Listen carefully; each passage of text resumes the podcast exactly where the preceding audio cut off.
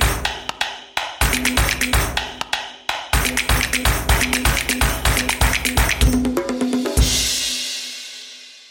Ja moin und herzlich willkommen zu einer neuen Folge SEO Presso. Mein Name ist Björn Darko und heute spreche ich mit Marcel Dittrich und Marcel ist der Teamleiter SEO bei Real Digital, die Firma, die hinter der Migrierung von real.de zu kaufland.de steckt. Außerdem war Marcel zuvor Teamleiter für Online-Marketing und auch SEO bei chefkoch.de, den Freunden aus Hamburg von Gruner und Ja und war Senior SEO Manager bei meinestadt.de und ist Gastdozent an der Europäischen Fachhochschule in Brühl. SEO Presso wird euch präsentiert von Searchmetrics und Searchmetrics äh, präsentiert eine SEO- und Content-Plattform, die es Unternehmen ermöglicht, Erfolg datenbasiert planbar zu machen und Online-Marketern dabei hilft, ihre Online-Ziele auch wirklich zu erreichen. Und wenn ihr mehr über Searchmetrics erfahren wollt, geht gerne auf die Webseite searchmetrics.com oder besucht den Blog blog.searchmetrics.com und bitte, bitte, bitte nicht verpassen, den SEO Presso Podcast zu abonnieren auf Spotify und überall, wo es gute Podcasts gibt.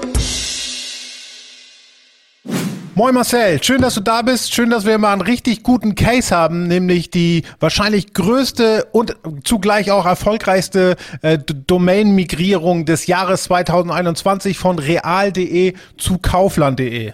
Ja, vielen herzlichen Dank, dass du mich eingeladen hast. Vielen herzlichen Dank, dass ich hier sein darf. Und äh, ich bin auch sehr dankbar, dass das alles so gut geklappt hat. Es ist natürlich sehr, sind sehr viele Gedanken vorher reingeflossen und auch sehr viel Planung. Aber nichtsdestotrotz, gerade bei so einem großen ja, Shift von einer Domain, bei so einem Umzug von einer Domain auf die andere, da kann viel schiefgehen und wir sind in einer wunderbaren Situation, sagen zu können, dass es bisher hervorragend geklappt hat. Ja, es ist super hervorragend geklappt. Ich habe äh, vorhin geguckt, ihr habt jetzt, wenn man nur von der Sichtbarkeit geht, und ich weiß, wir hatten ja gestern telefoniert, da hast du gesagt, dass ihr das auch im Traffic und auch im Umsatz spürt.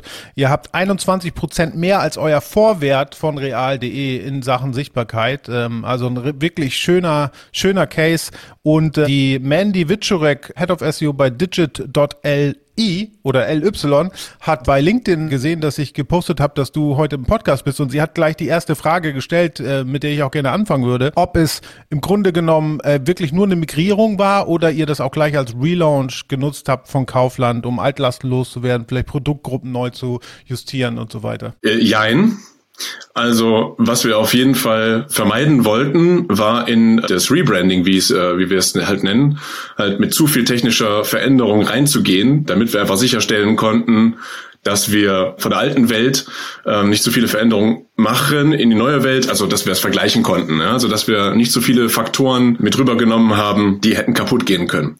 Was wir aber auf jeden Fall vorher gemacht haben, ist einen sogenannten Frontend-Split. Wir sind ein sehr, sehr großer E-Commerce-Shop und unsere Shop-Software ist proprietär, haben wir also selber entwickelt und das auch über Zeit und Ne, wer Softwares in Unternehmen kennt, der, die schon etwas äh, älter sind, der weiß auf jeden Fall, ja, da ist die ein oder andere technische Schuld, die sich da aufgebaut hat. Bei uns war es halt der große Monolith und unsere sehr weise Technik ähm, hat schon sogar schon vor der Anberaumung des äh, Rebrands schon angefangen, einen Frontend-Split durchzuführen, das Backend vom Frontend zu trennen.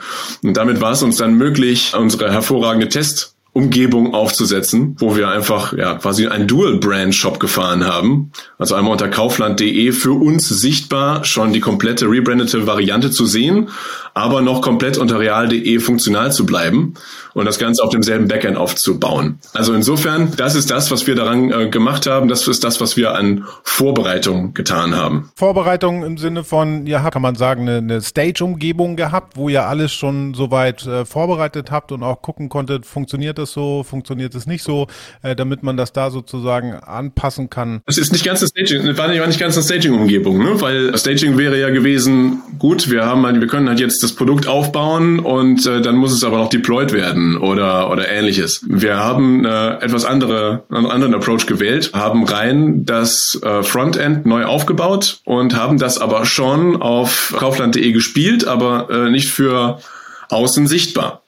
Das heißt, wir hatten das, komplett funktionale Produkt halt fertig und konnten dann in der Rebranding Night, also quasi an, zu dem Zeitpunkt, wo wir umgestellt haben, einfach nur Schalter umlegen, unseren Load Balancer neu äh, konfigurieren und für alle war es dann sofort sichtbar. Das ist jetzt so mehr die technische Seite. Ich bin heute vor allen Dingen interessiert auch an das Zusammenspiel der ganzen Teams, der ganzen Mitarbeiter. Gib uns mal ein bisschen Einblick, als bekannt wurde, dass sozusagen Kaufland Real übernimmt und auch bekannt wurde, dass Real in die Seite Kaufland übergeht. Wie bereitet man sich da vor? Was sind da für Gespräche? Was für, sind für Meetings am Raum? Wie kann man sich so einen Plan, den dann der erstellt wird, wie kann man sich das vorstellen intern? Also es unterteilt sich natürlich da auch in mehrere Chunks. Das erste, was ich auf jeden Fall hervorheben möchte, ist natürlich, dass es ganz wichtig ist, gerade so in Verkaufsgesprächen, dass diejenigen, die verhandeln beim Verkauf, dass die dann auch schon SEO mitdenken. Und äh, wir sind in einer ganz großartigen Situation, dass unser CEO, der Gerhard Schönbucher, dass der SEO halt vollkommen durchdrungen hat und dass er auch weiß, wie wichtig das ist. Also insofern, als klar wurde, dass wir auf kaufland.de umziehen werden, da war das schon äh, bei ihm mit im Kopf. Und äh, wir haben uns dann darauf geeinigt, dass dann das Angebot, was vorher auf Kaufland schon stattfand, dass das äh, auf eine Subdomain umzieht, so dass wir dann quasi bei der Migration weniger Probleme haben.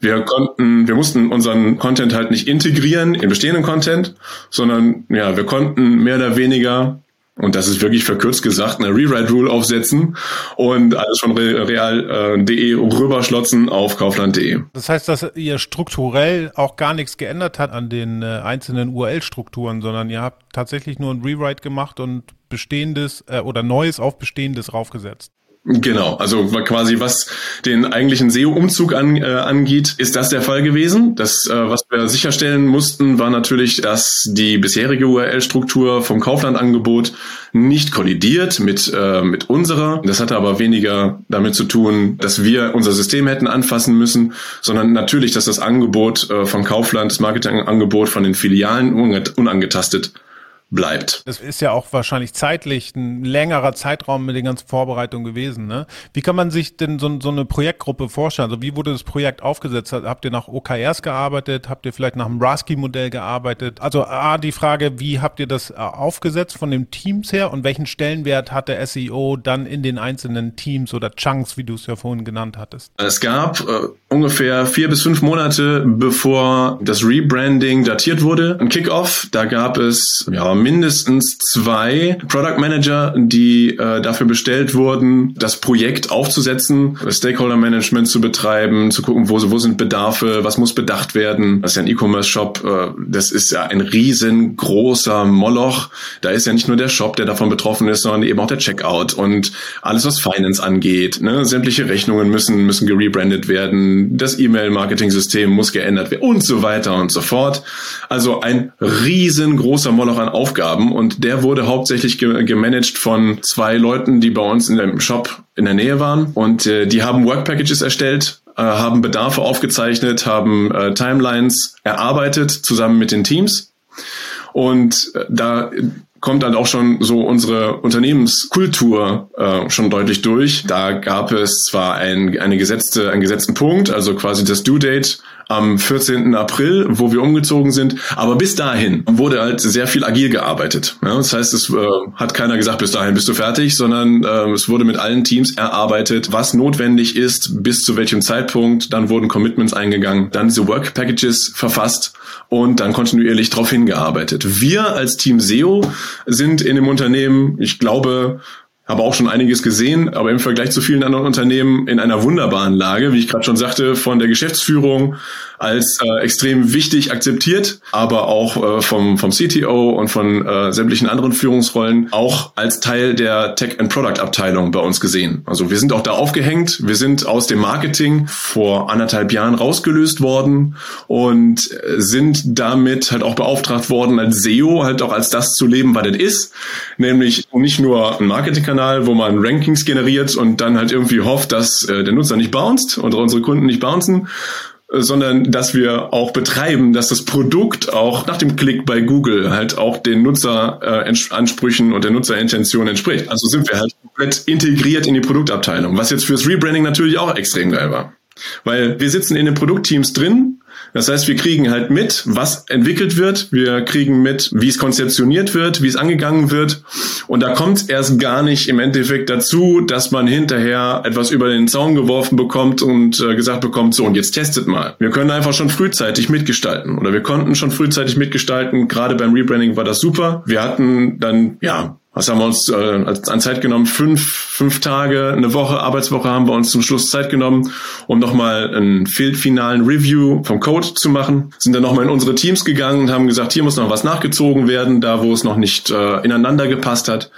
Aber dann, ja, also ich sag mal, zwei Tage vor Rebranding konnten wir einfach wir konnten einfach schlafen gehen. Wie hast du denn dein Team äh, darauf vorbereitet? Hast du das Team auch eher in bestimmte Themen gesplittet und gesagt, so du arbeitest jetzt äh, an den Texten, die migriert werden, du an der internen Verlinkung, du an XYZ? Und kannst du ein bisschen Insights scheren, wie du dein Team auf das Projekt vorbereitet hast? Ich muss da hier ganz große Props äh, an mein Team geben, vor allem an Alex und an Tim, die ja schon zum Urgestein quasi und an Andi natürlich, an die ähm, schon zum Urgestein von Real Digital gehören, damals als es noch Hitmeister hieß. Das heißt, die haben schon einen Relaunch gemacht, damals von Hitmeister zu Real. Und jetzt zu Real zu Kaufland.de hatten sie quasi auch schon so viel Erfahrung gesammelt, dass sich das schon gar nicht mehr so richtig klar ist, wer hat da wem gesagt, was zu tun ist. Egal. Auf jeden Fall sind halt wirklich erfahrene Leute, das ganze Team ist großartig und auch sehr universell. Das heißt, es gab Spezialisten, also gerade gibt es halt eher jemanden, der sich um, um Technik kümmert, dann gibt es jemanden, der sich eher um Content kümmert, also quasi um die Betreuung äh, fürs CMS und dann eben auch sicherstellt, dass da alles gut rübergezogen wurde. Aber im Grunde genommen sind es halt alles so weit Generalisten, äh, was ja auch notwendig ist, denn äh, jeder ist quasi einem Produktteam zugeordnet.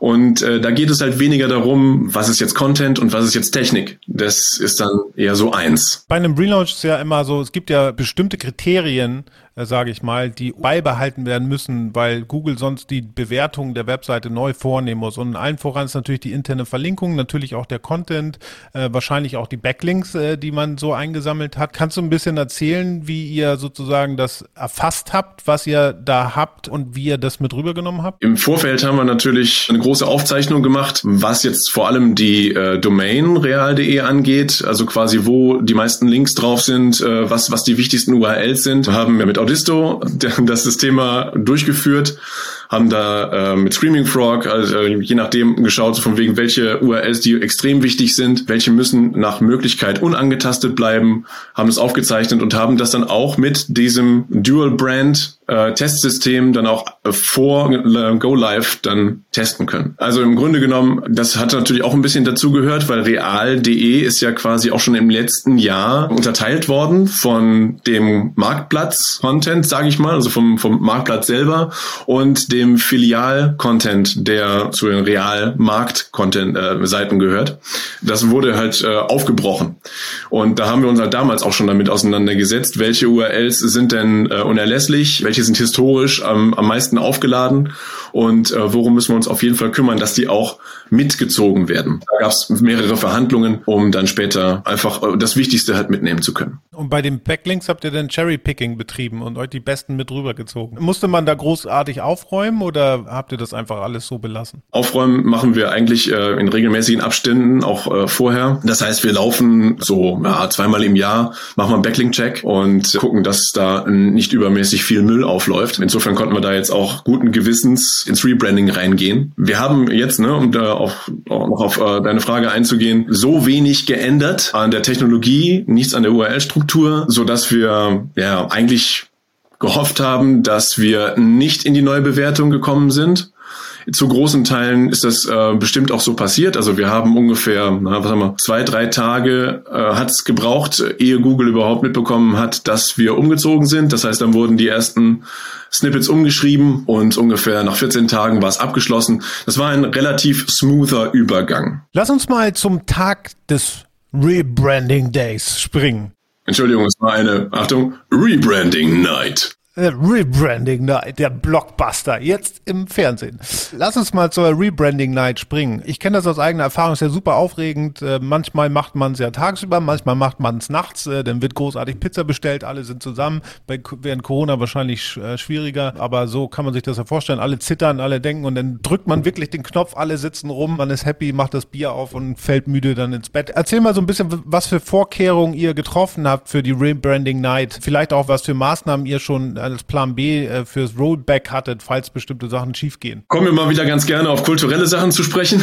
Also auch da für die Rebranding Night haben wir, äh, gab es einen Battle Plan. Und wir, wir sind sehr international, also insofern ne, ist es äh, weniger Bullshit, als sich's anhört. Auf jeden Fall gab es dann einen sehr ausge ausgearbeiteten Battleplan, wo die einzelnen Schritte, die notwendig waren, um dann den Schalter, es waren ja mehrere Schalter, um sie umzulegen, was bis zu diesem Zeitpunkt halt alles gemacht werden musste. Das war Schritt für Schritt. Also das war, äh, wir haben erstmal natürlich eruiert, wann ist äh, der wenigste Traffic auf der Seite. Das ist natürlich in der Nacht. Wir haben um 12 Uhr einen Kickoff gemacht. Wir mussten halt unsere, unsere SEO, internen SEO-Tools bedienen, die leider noch im Monolithen sind und die man teilweise teilweise nicht vorbereiten konnte. Das heißt, da waren halt auch noch sehr operative Sachen in der Nacht zu erledigen. Dann wurden äh, langsam aber sicher so die Checkout-Prozesse umgestellt. Dann wurden die getestet und immer wenn die einzelnen Einheiten ihr, ihr Okay gegeben haben, kam es dann äh, wieder zum nächsten Schritt im Battleplan. Wir haben uns synchronisiert über Slack.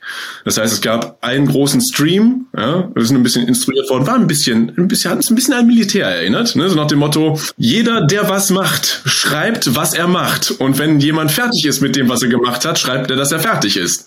Und sobald es Probleme gibt, gibt es ein Ad-Hoc War Room über, über Google Meet, den ich auch tatsächlich mal gebraucht habe, denn erzähle ich gleich. So, dass wir quasi so im, um zwei Uhr zu dem Schritt kamen, so zwei Uhr nachts. Wir haben jetzt alle Systeme soweit angepasst. Alles ist auch noch, alles, was manuell noch anzufassen war, war fertig. Und äh, dann wurde halt der große Schalter umgelegt. Und nach dem großen Schalter, das war so ungefähr um halb drei, ging halt nochmal die finale Testingphase los. Dann ist äh, was aufgefallen, es gab einen Layer, der unsere Nutzer aufmerksam machen sollte, dass wenn sie real.de eingegeben haben, dass sie jetzt äh, bei Kaufland landen und dass das richtig ist. Normalerweise ist das halt kom komplett an uns vorbeigegangen. Das war so die, der einzige, einzige Element, wo keiner von uns Kontakt zu hatte. Dummerweise ging das aber auch komplett auf, äh, auf eine parametrisierte URL. Und natürlich das zweite, was schiefgelaufen ist, auf der Homepage ist uns das Canonical durchgegangen. Ihr das wäre dann, wäre dann also die gesamte Power wäre halt auf eine, auf eine äh, parametrisierte Uhr gegangen. Dann kam es dann zu einem War Room Meeting wo ich dann gesagt habe, mal so ist zwar schön, unsere Kunden zu informieren, müssen wir aber anders machen, denn so wäre es echt doof. Dann hat das zwei Minuten ge gebraucht und eine Entscheidung war da, dass das Ding wieder wieder ausgebaut wird, abgeschaltet wird und wir konnten ganz normal weiterlaufen. Kulturell, warum? Entscheidungskultur. Das war halt auch keine, das war kein, kein CTO, das war kein, kein Manager von XY, sondern das waren einfach Leute, die gesagt haben, okay, ich habe das Problem verstanden, ich kann das nachvollziehen, jeder kann dafür Accountability übernehmen und es wurde einfach schon entschieden. Und so ist, die, so ist diese gesamte Nacht äh, gelaufen. Ja, also es war natürlich was, was mit, mit, mit Pizza und auch was mit Bierchen, aber sagen wir mal so, mit allen Testaufgaben und mit allem, was da durchgelaufen ist, sind wir glaube ich, so um halb sechs dann ins Bett gefallen. Okay, ihr hattet ja vorher parallel schon nicht auf dieser Staging-Umgebung, äh, ich weiß nicht, wie du es hattest, das ja anders genannt, habt ihr äh, schon auch Sachen testen können. Habt ihr bei dem, als ihr den Schalter umgelegt habt, habt ihr erst angefangen mit den Produktdetailseiten zum Beispiel oder erst Kategorieseiten und dann geguckt, wie sich das verhält oder habt ihr alles in einmal umgeschaltet? Genau, also es ist ja, weil das System einfach schon fertig war, haben wir alles auf einmal Big Bang live geschaltet und dann nur noch äh, im Nachhinein quasi alle Testlisten, alle Testlistings halt auch, auch über den Screaming Frog laufen lassen und unsere äh, automatisierten Reports dann einfach nochmal verifiziert. Ne? So nach dem Motto, sind alle Elemente da, sind alle URLs, die vorher da waren, sind die auch stichprobenweise natürlich, ne? wir sind ja nicht wirklich nicht klein, ist auch alles mit rübergekommen. Jetzt ist ja natürlich, mein, so ein Relaunch ist ja nicht vorbei, wenn der Schalter umgelegt ist. Es gibt ja noch genügend Sachen, die sozusagen noch nachgezogen werden müssen. Klär uns mal auf, wie ihr A jetzt so monitort. Was habt ihr für Monitoring am Start, was jetzt überwacht, sozusagen, ob auch alles noch weiterhin gut läuft? Das ist das eine. Und das andere, klär uns mal auf, was äh, sozusagen jetzt noch zu tun ist, was für euch sozusagen semi wichtig war für die Rebranding Night, sondern für nachgelagert. Als nachgelagerte Aufgabe für Rebranding Night war jetzt auch tatsächlich äh, nur das Monitoring, das weitere Monitoring. Wir laufen ja über Audisto und äh, da haben wir auch direkt dann den nächsten Snapshot gemacht, die nächste Aufzeichnung gemacht und die gegen unsere, gegen die vorherige Aufzeichnung gehalten. Ja, Gott, was machen wir kontinuierlich? Kontinuierlich haben wir natürlich ein bisschen gebankt und äh, geguckt, sind die Conversions dieselben wie vorher? Ist der Traffic derselbe wie vorher? Kumuliert sah das sehr gut aus. Wir hatten in anderen Kanälen ein paar Probleme, gerade bei der Brandumstellung, bei Google Shopping, da gab es ein paar Hiccups, was dann wieder doppelt und dreifach ziemlich gut war, dass unsere Transition hervorragend funktioniert hat, denn da konnte SEO dann einspringen und äh, den Loss über Google Shopping kurzfristig halt auffangen. Natürlich nicht vollumfänglich, aber ne, so unsere Ergebnisse sind dann natürlich etwas weiter in den Vordergrund gerückt. Ja, was machen wir ansonsten? Tja, was machen wir ansonsten? Was für Monitoring benutzt ihr? Wo, wo, worauf guckt ihr denn jetzt, um sozusagen zu schauen? Also Conversion, klar, Umsatz, klar. Ihr guckt auf Sichtbarkeit, ihr guckt wahrscheinlich auf, auf die Impressions, auf den Traffic, insgesamt die Traffic-Entwicklung. Hast ja gestern schon gesagt, dass sich das sehr positiv entwickelt. Aber das sind denn so Sachen, die ihr euch anguckt. Ganz genau. Dazu gekommen ist jetzt auch noch ein Synthetic On-Page-Testing. Das ist jetzt allerdings zugegebenerweise erst nach dem Rebranding rausgekommen, äh, weil wir in, äh, während der Test, in der Testwoche davor halt festgestellt haben, okay, da fehlen immer mal wieder Elemente. Und gerade bei dem nicht präsenten Canonical Tag auf der Homepage haben wir gesagt, nee, da müssen wir jetzt von lernen. Deswegen haben wir äh, in Datadog, das ist unser Echtzeit-Monitoring-Tool, haben wir jetzt äh, Synthetic Testings angelegt, wo wir halt jetzt ständig äh, auch alerten können, sind alle Elemente auf unseren Seitentypen, äh, die es braucht. Marcel, super, super spannend. Vielen, vielen lieben Dank für die tollen Insights. Ich denke, dass äh, nochmal Congratulations an das ganze Team bei euch auch für diesen super erfolgreiche äh, Domain-Migrierung von real.de zu kaufland.de. Äh, vielen Dank, dass du die Insights mit uns geshared hast. Vielen Dank euch fürs Einschalten und wir sehen und hören uns auf jeden Fall wieder bei SEO Presso. Ciao.